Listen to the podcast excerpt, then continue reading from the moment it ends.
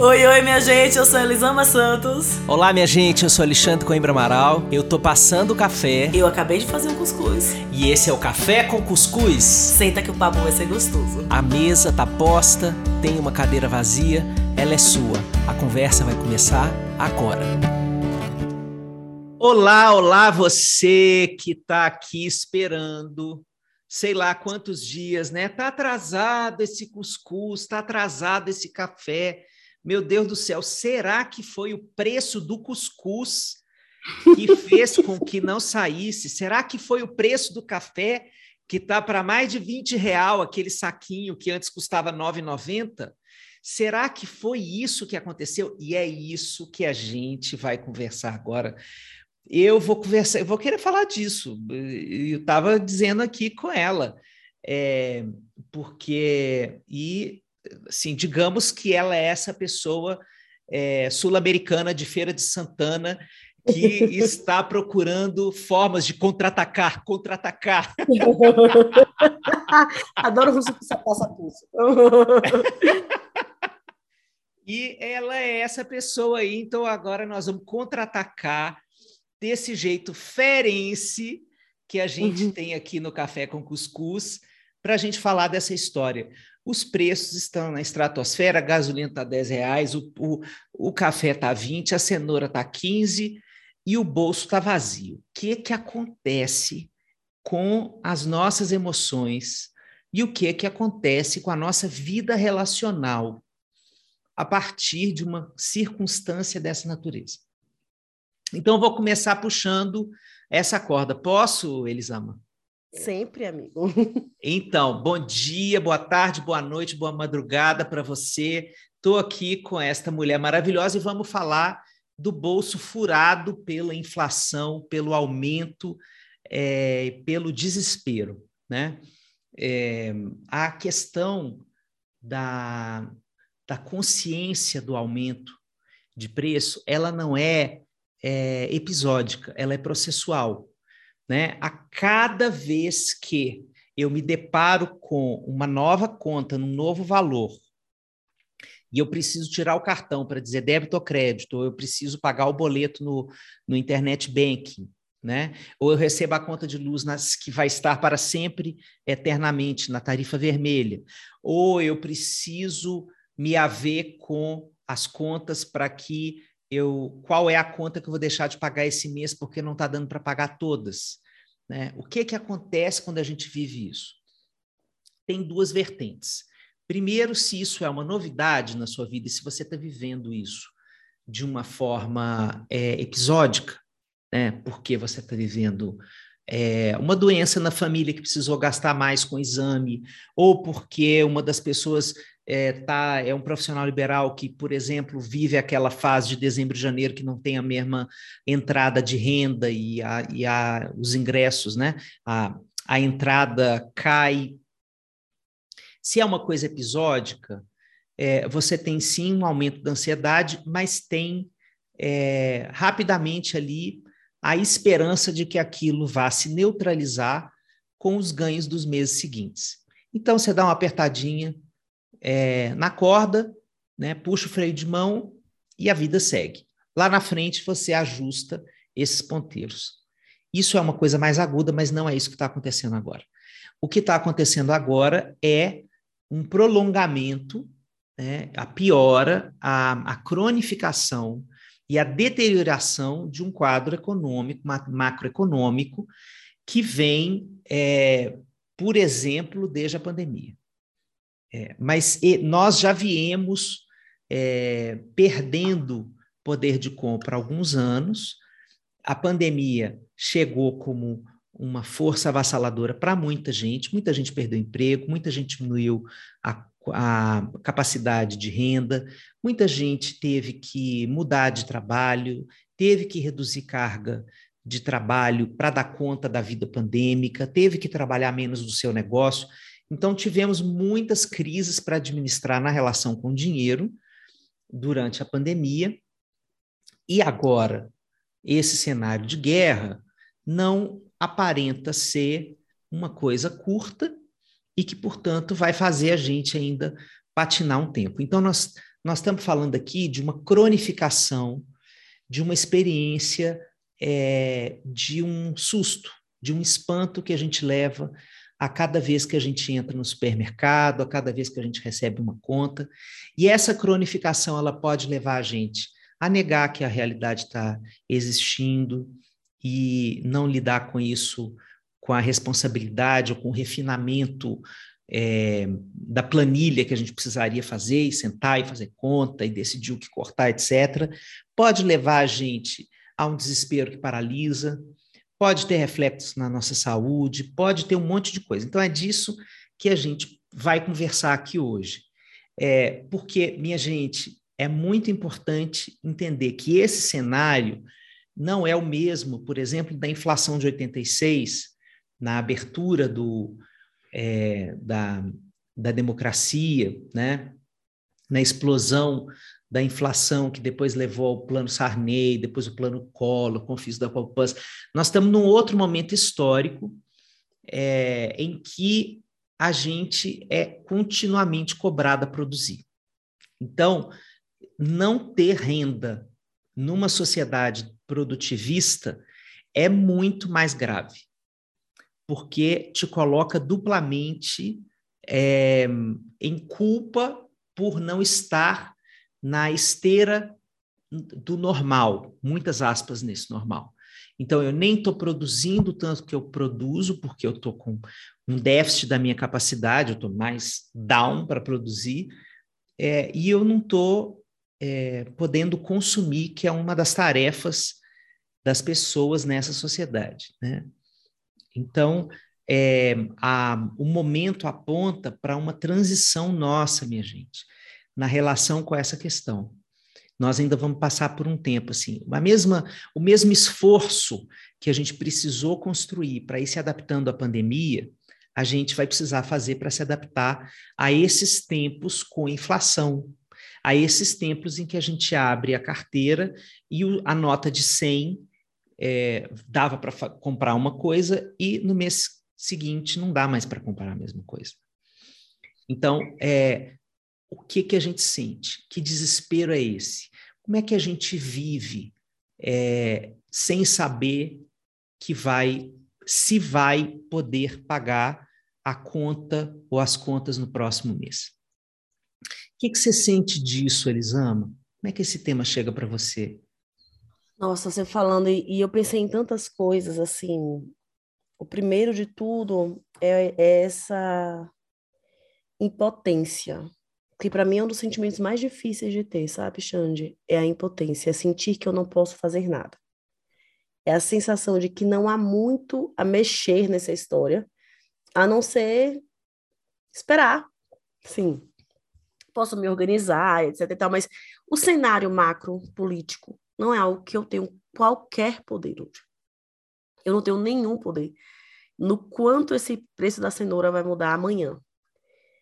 E na minha história, isso me traz uma angústia muito primária. Sabe? Aquela sensação da criança de que não, não tem nenhuma escolha sobre o penteado do próprio cabelo, porque na minha infância era assim, a gente não escolhia o penteado do, do nosso cabelo. O meu penteado era determinado pela mãe e pelo meu pai. Sim. Não existia uma, uma escolha minha. Então, quando eu passo por essas situações, eu volto para um lugar de angústia infantil. Eu volto para esse lugar de angústia em que eu me vejo completamente impotente diante do que me acontece. Sim. Em que eu não posso falar, não, a cenoura vai pagar, vai custar tanto, porque não é justo que você... Sabe, assim, o pensamento, a resposta que a minha mente elabora é essa resposta infantil, de, mas não é justo que você me cobre isso, não, cenoura. Mas que absurdo é esse, assim. Eu, eu, eu venho, eu venho para um lugar de muitíssima angústia, quando eu percebo que não consigo prever minimamente como vai ser a semana que vem. No mercado, nas minhas contas. Assim, o que a gente tem previsto, ah, tantos reais é o que eu preciso para pagar as contas no mês. No mês que vem não é mais esse tanto de dinheiro. Então, até os ajustes para que a gente faça, eles são uma previsão. Eles não são, ok, assim eu consigo lidar com isso. Não. Talvez se eu fizer esse ajuste e nada mudar no cenário, as coisas nem certo. Se o cenário mudar, eu vou ter que ajustar de novo. E essa sensação de ter zero previsibilidade de como as coisas vão ser, para mim ela é muito angustiante. Assim, na minha existência, a previsibilidade é um cobertor quentinho. Eu adoro ela. Eu adoro poder saber que amanhã eu posso planejar assim e que, óbvio, a vida tem os seus reveses, mas que as maiores chances, tanto por cento de chance é de que essa minha previsão, ela aconteça. Sim. A cada ida do mercado, eu olho um preço e falo, caraca, amor, eu preciso disso daqui. Eu... Sim, o preço da cenoura até agora não sai da minha cabeça. Eu tinha botado no cardápio cenoura, não sei quantas vezes na semana, que agora estou fazendo cardápio para organizar, tinha bolo de cenoura, tinha salada de cenoura, tinha... Meu Deus! Que é que agora só vem aquele meme da Bela Gil com a, com a mão assim na cintura, falando, você pode trocar a sua cenoura por...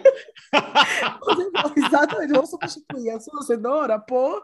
E eu pensei, cara, Uraico. Era cenoura. Era cenoura. Então, assim, semana que vem pode ser que o bolo de laranja que eu pus no cardápio me saia três vezes o valor que eu achei que ele sairia. Então, esse, esse nível de oscilação que ela não está dando para a gente, Xande, um período de sossego para vir a nova oscilação. Está sendo vista atrás de eita, sabe? É vista atrás de eita. Eu não, eu não consigo. Assim, viste, eita, viste, eita. Eu não tenho um momento em que eu consigo respirar. Veio um, e aí estabilizou por um mês, por dois meses, e aí veio outro susto. Não está dando.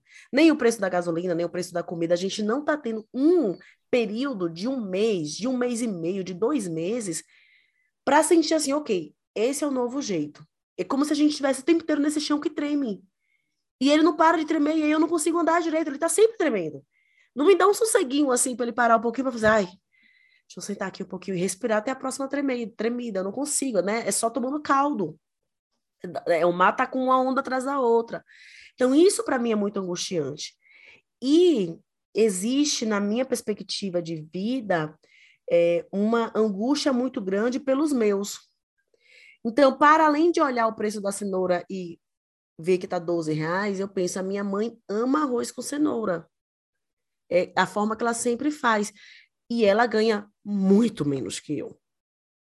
Como que vai ser o arroz com cenoura da minha mãe? E a minha mãe eu posso tentar ajudar. Mas eu não posso a minha tia. Eu não posso todos os meus primos. Eu não posso todas as pessoas que eu amo. Então, tem uma angústia aí que, que visita quem veio de, de situações financeiras mais, mais apertadas, mais, confort, mais desconfortáveis, que é, você pode até estar com algum tipo de flexibilidade nas suas contas, de conseguir lidar com essas coisas, de conseguir sustentar, não. Tá cara, mas eu ainda compro porque ainda vale a pena o bolo com cenoura. Mas você sabe que nem todo mundo que tá, que, que tá ao seu redor e que você ama tem aquela condição ou não.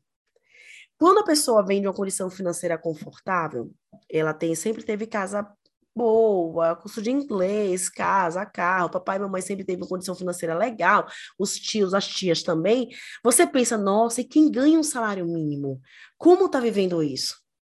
Mas na minha história... Esse que ganha o salário mínimo tem nome, tem cheiro, tem gosto, tem gosto, tem calor de abraço, tem endereço. Não é um, nossa, e quem ganha mais, sabe?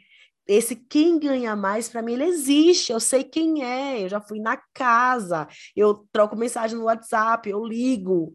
Eu sei, tem, tem cheiro essa pessoa para mim, entende? Então, para além dessa angústia, que me é muito, como eu falei, muito primária dessa instabilidade que me, me deixa muito insegura com a vida, tem essa preocupação de, ok, e quem não tem nem a flexibilidade que eu posso fazer com as minhas contas? E a minha mãe, e a minha irmã, e tal pessoa, e aquela, nosso aluguel tem esse preço, a minha, aquela minha amiga que mora de aluguel, eu sei que ela tá precisando, assim, conseguir, Xande, separar um pouquinho essa angústia do que é meu, do que eu posso de alguma forma ajudar e mudar. E dessas pessoas queridas, maravilhosas, que eu amo tanto, que eu sei, cara, eu não tenho, nem que eu ganhasse milhões, eu conseguiria dar conta de ajudar e de, e de lidar com as contas. E eu não tô falando de, de pessoas, ah, é aquele primo distante, não, tô falando de pessoas próximas. Conseguir lidar com essa angústia que os momentos de dificuldade financeira trazem é muito difícil. É muito difícil. Então, é, é difícil pelo que eu estou vivendo, é difícil por saber que eu ainda tenho melhor condição de passar por esse maremoto, eu ainda estou numa lancha. Eu tenho gente ali que está numa canoazinha furada com mais dez, sabe? Então, assim, como é isso? Como que a gente lida com isso? Como que a gente lida com essa dor, com essa angústia, com a raiva, o desprezo e a indignação por quem está passando por essa tempestade num iate de quatrocentos milhões? E passando por nós como se nada tivesse acontecendo, ainda fazendo onda em cima de quem está com a lanchinha menor e com a canoinha, sabe? Uhum, então, assim, sim. Na minha experiência, esses momentos, para além dos, dos desdobramentos das minhas relações individuais, tem uma angústia que ela, ela permanece, ela só aumenta ou diminui, mas ela não vai embora nesses momentos, sabe? É um esforço, é um exercício desconectado dessa angústia. É um esforço, um exercício, viver um, além dessa angústia, porque viver Nossa, nela também... Nossa, eu super me identifico com isso, super me identifico. É, eu, eu parto de um princípio que a vida é psicossocial mesmo, assim, e o social, Sim. muitas vezes na minha vida, tem muito mais força do que o psico. É, eu sou uma pessoa que vive de galera, eu, eu encarnei de galera nessa vida, não tenho a menor dúvida.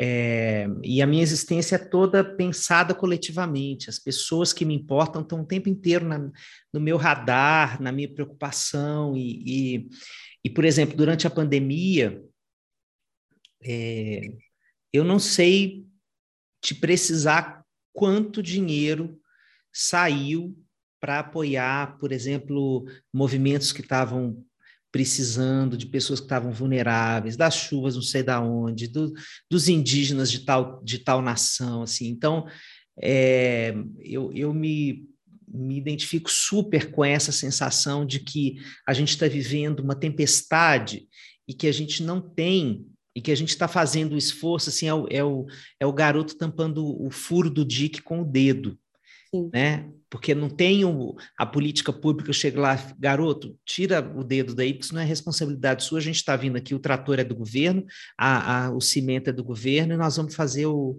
o reparo do D I C, você não tem que ficar segurando seu dedinho aqui. A gente perdeu essa dimensão pública e é, a gente está sentindo é, o peso da distribuição dessa tarefa, né? Se a gente não tem essa macroestrutura que proteja É, o, a única coisa que a gente tem é o espírito de solidariedade, de, de construção coletiva, que é muito pouco. E a gente vê nessa hora a importância de você saber votar bem. Atenção, este episódio vai ao ar aproximadamente um mês antes do término do prazo de você transferir, regularizar a sua situação com a justiça eleitoral. Gente, é tão rápido, Xande. Eu transferi o meu título em vinte minutos.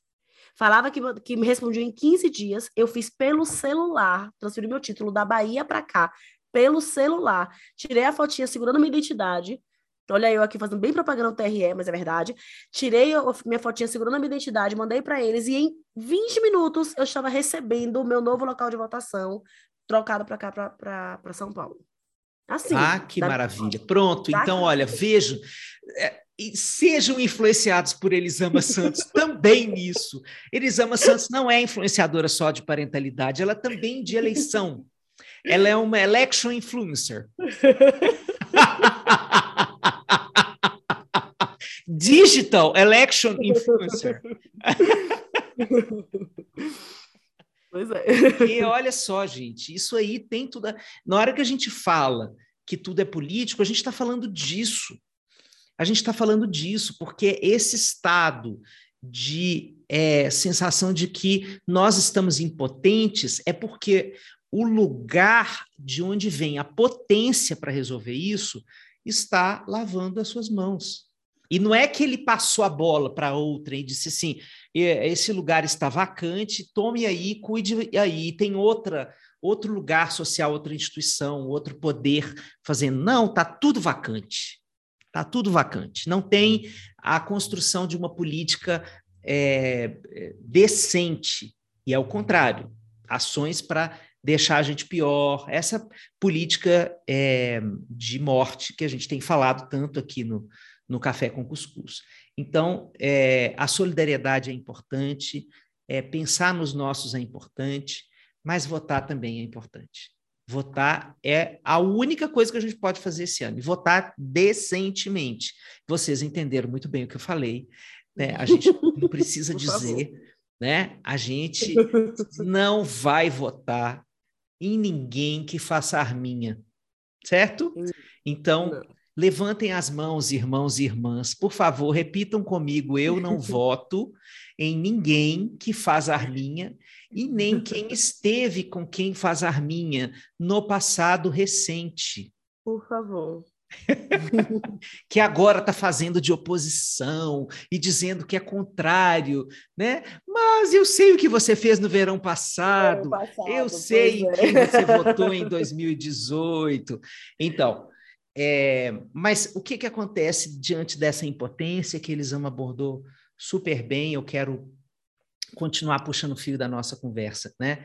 Essa impotência pode levar a uma sensação de que eu me entrego à deriva, continuando aí a, a metáfora do barquinho furado, né? Então, eu vou me entregar, vou me entregar a isso. Isso é o quê, do ponto de vista psíquico? A depressão. A depressão é essa sensação de que eu sou engolido pela vida, pelo tempo, pela, é, pela carência de recursos, eu vou me enfiando dentro de um buraco. É, ou uma depressão combinada com um aspecto mais ansioso, porque não é que eu estou sozinho nesse buraco. E tem o filho que precisa ir para a escola, e vem o boleto da escola, e vem a gasolina para levar na escola, e vem essas coisas todas, né? É, então, algumas coisas que a gente pode pensar aqui, juntos, como prática de saúde, né, diante de uma crise. Primeira coisa, a crise, ela sempre te dá a sensação de que você é menor do que ela, porque ela te pega numa percepção de que você não tem recursos para ela, porque você é estreante na lida com esse tipo de problema. É a primeira vez na minha vida que eu lido com aumento de gasolina, junto com guerra, junto com pandemia. É a primeira vez que nós estamos lidando com isso. Então, tem uma... uma a, a crise, ela sempre traz essa, essa armadilha, que é a gente acreditar que, por ela ser nova e inédita, ela não nos, é, não nos deixe porta aberta para nenhum recurso. Então, essa é a primeira coisa. Se a gente entende que a primeira levada, assim, de sensação, a primeira lufada de vento que, que vem é assim: eu não vou dar conta, eu não sei lidar com isso. É, é isso que a gente primeiro, primeiro pensa. Volte aí no dia quinze de março de dois mil e vinte, quando disseram: você vai ter que ficar dentro de casa, você não vai poder ir para a casa da sua mãe, você não vai poder mais ir para o trabalho, a criança não tem mais escola, não sei o que, álcool em gel, máscara... Pense nas coisas que você se disse. Sim. Eu não vou dar conta, Deus me livre, o que, que é isso? Isso não vai, não é possível, é, não pode durar mais do que dois meses, porque senão a gente não aguenta, durou dois anos, né? And counting, porque a gente ainda não terminou totalmente essa história. É, então, primeiro, pense nisso. Segundo, não acredite nessa fala, porque essa fala, ela não é uma nomeação realista dos seus recursos. Ela é uma fala do medo e do, e do desespero. Então, quem está falando isso não é a sua parte mais lúcida, é a sua parte mais amedrontada. Então, escute e converse com esse medo. Tem, Elisama é uma pessoa que é, eu sempre vejo na literatura dela uma, uma forma muito bonita da gente poder se relacionar com o medo, né, Elisama? Não sentir que ele é um, uma entidade paralisante ou que não tenha nada a fazer com ele a não ser senti-lo, né? Uhum. Sim, sim, sim. Eu acho que a gente se acostumou a se paralisar com medo, né? Todos os recursos psíquicos que a gente aprendeu a ter na infância, etc e tal, e a gente se coloca diante das situações de uma forma em que nós não reconhecemos a nossa potência. A capacidade de agir, e eu gosto de falar agir, não reagir, Porque a reação está muito guiada pelo que o outro faz, né? Na reação eu só respondo ao que você me traz. E eu acredito muito na capacidade que nós temos de acessar espaços de escolha de ação, sabe? De viver um estímulo e acessar um espaço em que eu consigo olhar para esse medo, reconhecer esse medo, reconhecer essa voz que me diz que eu não sou capaz de fazer absolutamente nada, reconhecer essa sensação que gela meus braços, gela as minhas pernas, que aperta meu coração, que embrulha meu estômago, até me dá vontade de vomitar. Perceber tudo isso e descobrir que nada disso vai é, me matar. Eu consigo ir além disso. Esse sentimento, esse furacão que, tá, que toma o nosso corpo, quando a gente para para pensar nas situações mais difíceis na nossa vida, ele, esse sentimento ele faz parte do processo de escolher como eu vou agir diante dele, sabe? Eu sempre trago em mente a genialidade de, de é, Chico Buarque, que eu sei que você ama também, do Chapeuzinho Amarelo, sabe? Sim. Eu amo aquele livro com todas as minhas forças. E ela tinha medo do medo do lobo, né? Ela tinha medo do medo do lobo. O medo era tão grande que ela tinha medo de sentir o medo do lobo. Assim, eu tenho medo só de parar para pensar no que eu tô, no que eu tô vivendo. Eu não vou viver isso, eu não vou olhar para isso. Eu vou ficar à deriva. Eu não vou nem olhar para cima, como os nossos pais falavam, nem olhe, não me responda. Baixe a cabeça, né? Então, esse é um treino muito infantil da gente de baixar a cabeça mesmo diante do medo. Eu não vou nem olhar para ele. E o quanto ela encara o lobo e o medo do medo do lobo desaparece, e o medo desaparece até que ela fica só com o lobo. E até a gente ficar só com o lobo, a gente vai precisar olhar para o medo do medo do lobo e para o medo do lobo até ficar só com o lobo, sabe? E essa é uma construção que ela é incômoda. E eu me preocupo com as situações difíceis que nós temos vivido, porque essas situações difíceis, elas deixam o nosso corpo tão dolorido, elas nos deixam tão sensíveis, física e emocionalmente, que a gente fica intolerante a viver qualquer outro desconforto. A vida já está doendo tanto, ela já está doendo tanto, ela já está me incomodando tanto, que eu não quero cogitar, escolher olhar para esse medo, para qualquer outro medo, para qualquer outra dor. Eu só quero sobreviver. Eu só quero que o dia acabe. Eu só quero lidar com isso aqui que é inevitável. E eu acredito que em situações agudas, como você falou, existem momentos que a gente precisa, assim, economizar energia e só ir para o que é inevitável. Mas essas situações, elas não podem se prolongar por muito tempo, que é o que a gente está vivendo agora, e que a projeção é que a gente passe por isso por, durante um longo período ainda. Né? Então, eu acredito que a gente, diante dessas sensações de impotência, de medo, de pavor, de angústia, que a gente aprenda a olhar para elas. E a reconhecer no incômodo, não uma falha pessoal minha, assim, eu estou incomodada e com tanta angústia, e com tanta dor, porque eu sou incompetente. Porque eu não dou conta, porque eu não sou boa o suficiente, né? Esse olhar de uh, tá doendo e eu vou lidar com essa dor. E tudo que tá passando na minha cabeça sobre eu não ser capaz, sobre é, eu não sobreviver mais um dia nessa história, tudo isso é só pensamento. E eu consigo lidar com os meus pensamentos e com os meus sentimentos para alcançar esse espaço de escolha, sabe? E aí, mais uma vez, para ficar só com o lobo. Porque quando eu tô só com o lobo, eu sei o que eu vou fazer com ele. Eu, eu, eu tenho uma possibilidade de escolher o que eu vou fazer com ele. Sim. Porque o, o medo deixa ele grande demais, né? O medo do medo do medo do lobo é, tem muitas camadas. Eu não consigo enxergar o que é que eu, o que é que eu sou capaz, eu e o lobo, sabe?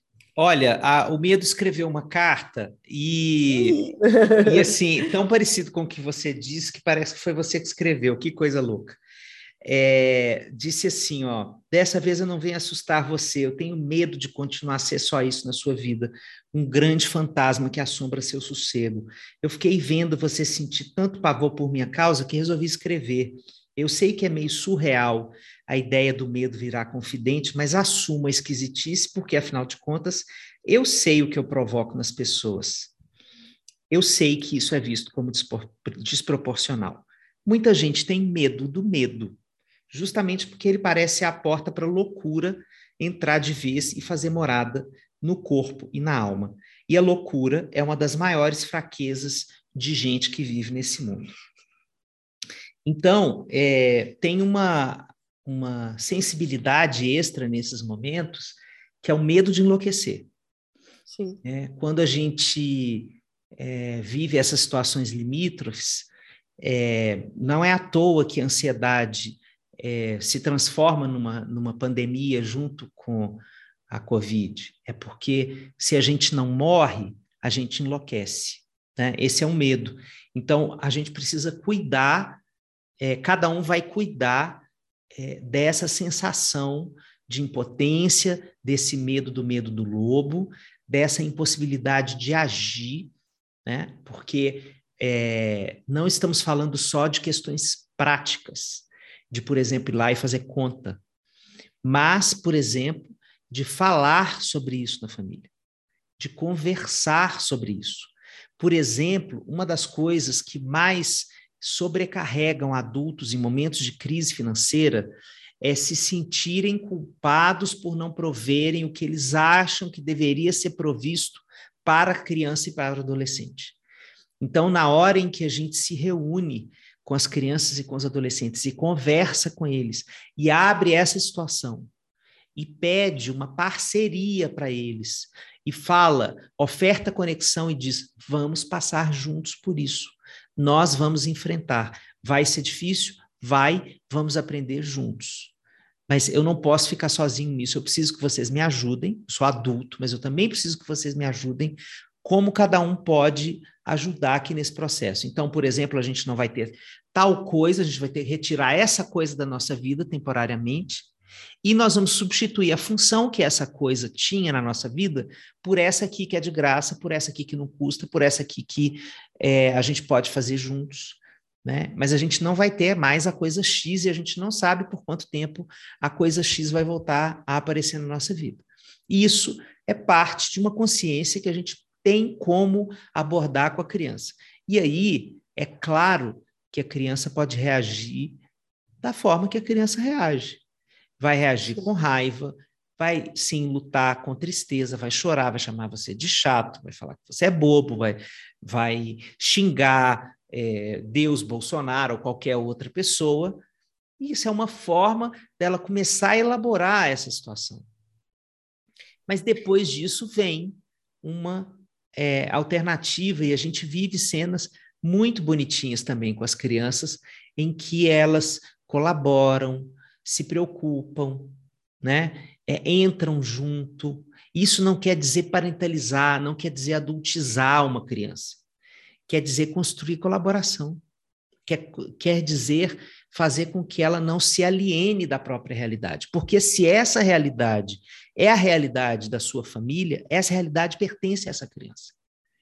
E ela precisa entender isso e até ver qual é o potencial de ação que ela tem. De repente, ela vai é, querer é, fazer... É, por exemplo, aqui na minha casa eu tenho fazedores de arte. Então, é, outro dia o Ravi, meu filho do meio, que adora fazer tricô, ele estava fazendo pulseirinhas de tricô, né?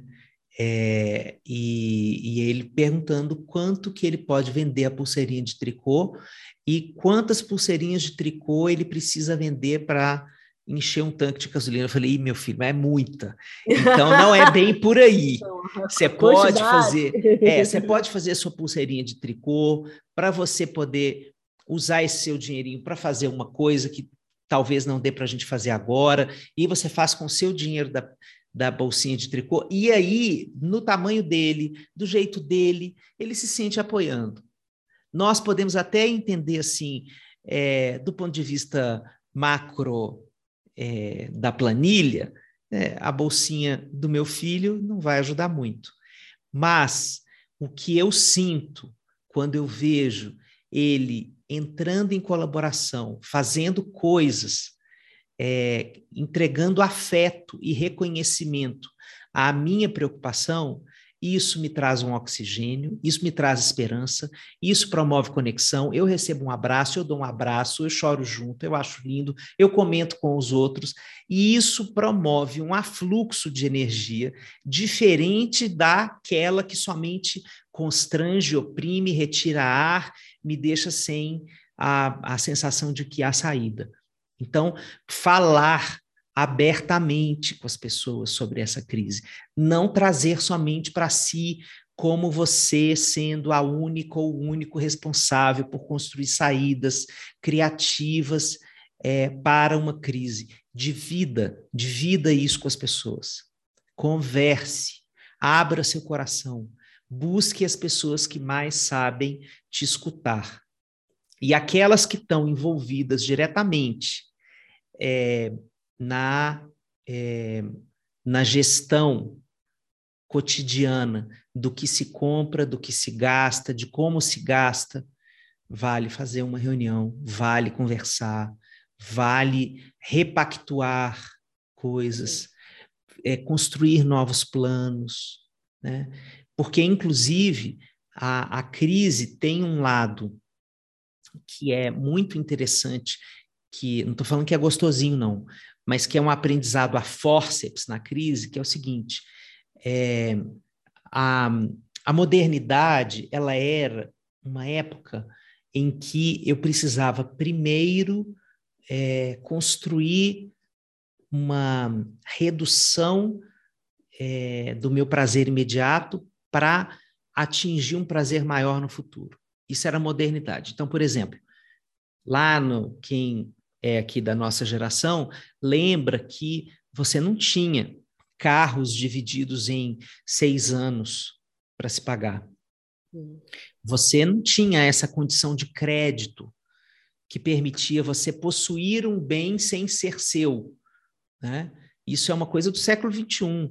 Então, a gente precisava apertar o cinto, juntar dinheiro e depois a gente comprava. A gente perdeu como cultura essa condição, porque a cultura hoje é endivide-se, toma aqui um crédito, toma um consignado. Temos aí idosos endividados com esse negócio de crédito consignado aí no Brasil inteiro, né? Há um tempo, desde que isso surgiu. É, tira um pedacinho aqui do seu salário, tira outro pedacinho aqui da sua pensão, tira um pedacinho aqui e antes de eu ter o dinheiro, eu gasto. Então, a crise é uma oportunidade da gente ajustar isso e de voltar para uma perspectiva de o que é que eu tenho, até onde eu posso ir, né? É, e como é que eu vou me reorganizar nisso aqui.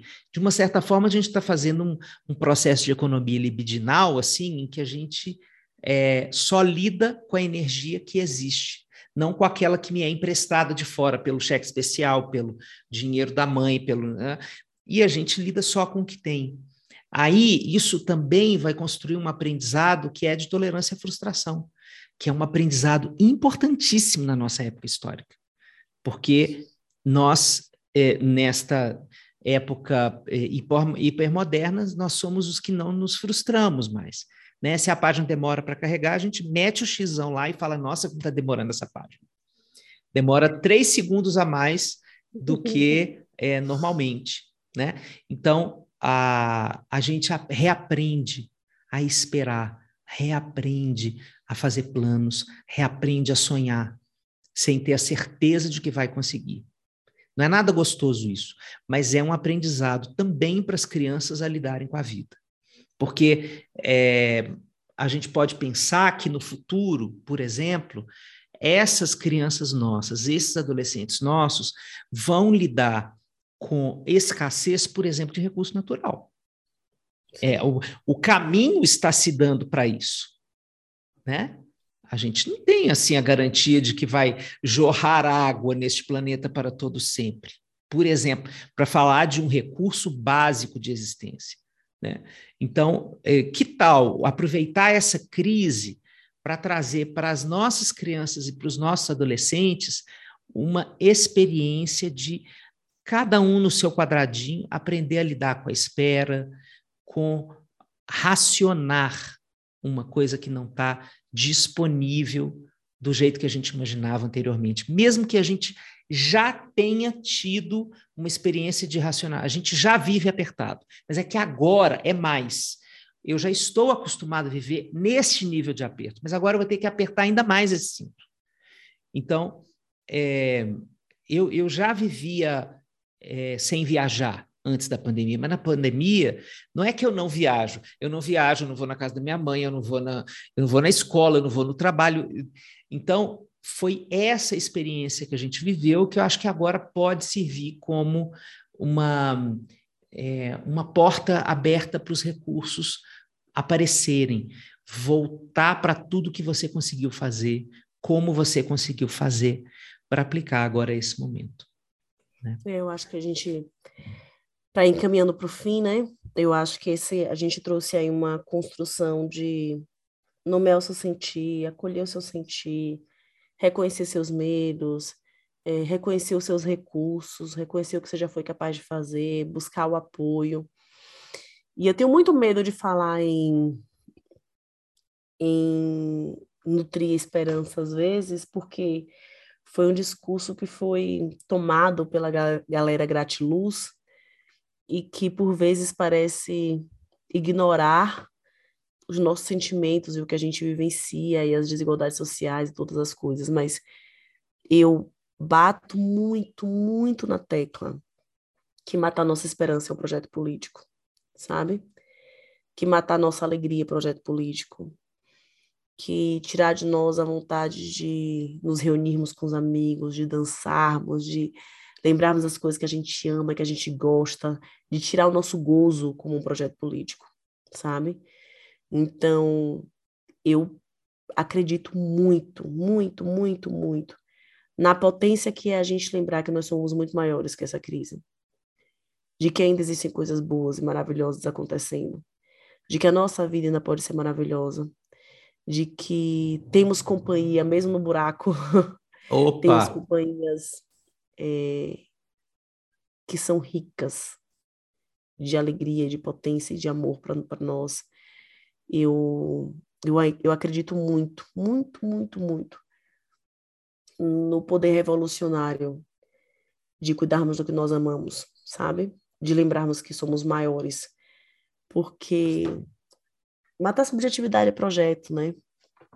Quando você não se entende mais como um sujeito, você tem direito de quê? Você vai defender que direito? Você tem gente, é.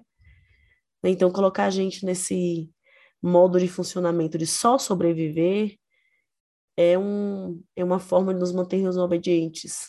Isso. Né? Nos mantermos submissos. Isso. Então, eu quero ir concluindo aqui o nosso papo, né? Trazendo para a gente refletir um pouco na importância que a gente tem dado ao prazer na nossa vida, sabe? E não estou falando aqui de ah, autocuidado como mais um item que você tem que, e que vira mais um peso e etc e tal, mas eu estou te chamando para olhar de uma forma revolucionária, sabe? Eu sou rebelde, desde sempre, me entendo como alguém muito rebelde, toda vez que alguém tenta mandar em mim, eu, eu acho que eu já contei aqui, quando eu fiz a tatuagem, a tatuadora falou, não come, tenta evitar porco, camarão, dizem que isso é inflamatório, na dúvida não come. Eu passei quatro dias comendo porco e camarão todos os dias.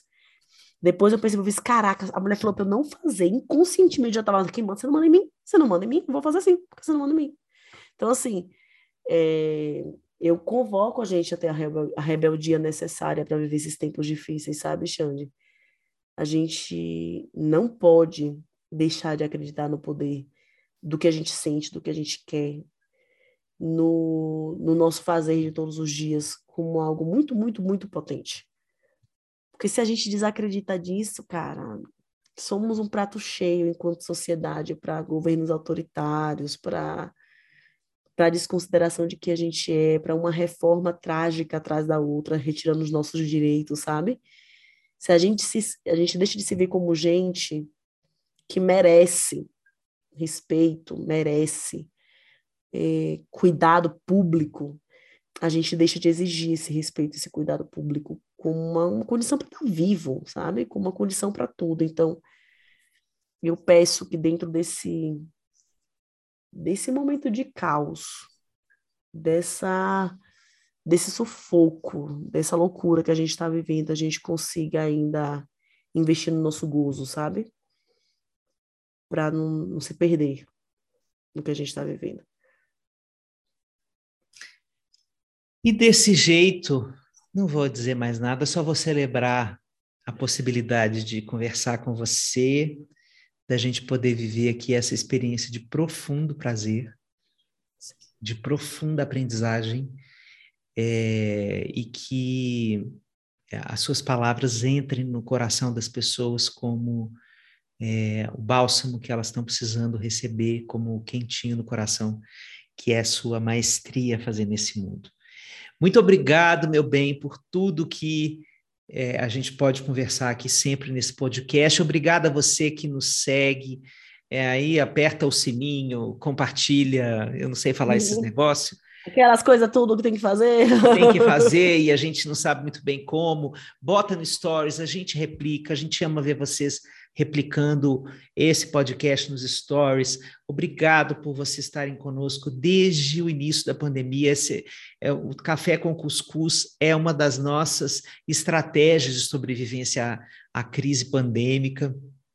Né? Então, a gente inventou isso aqui, a gente nem sabia muito bem por que, depois a gente entendeu é, a função disso nas nossas vidas, na minha e de Elisama, é, e que a gente possa estar juntos aqui, com ou sem dinheiro, com ou sem trabalho, é, com ou sem ânimo, né? Que essa conversa aqui é sempre uma conversa para te dar um abraço, é sempre uma conversa para você não se sentir só.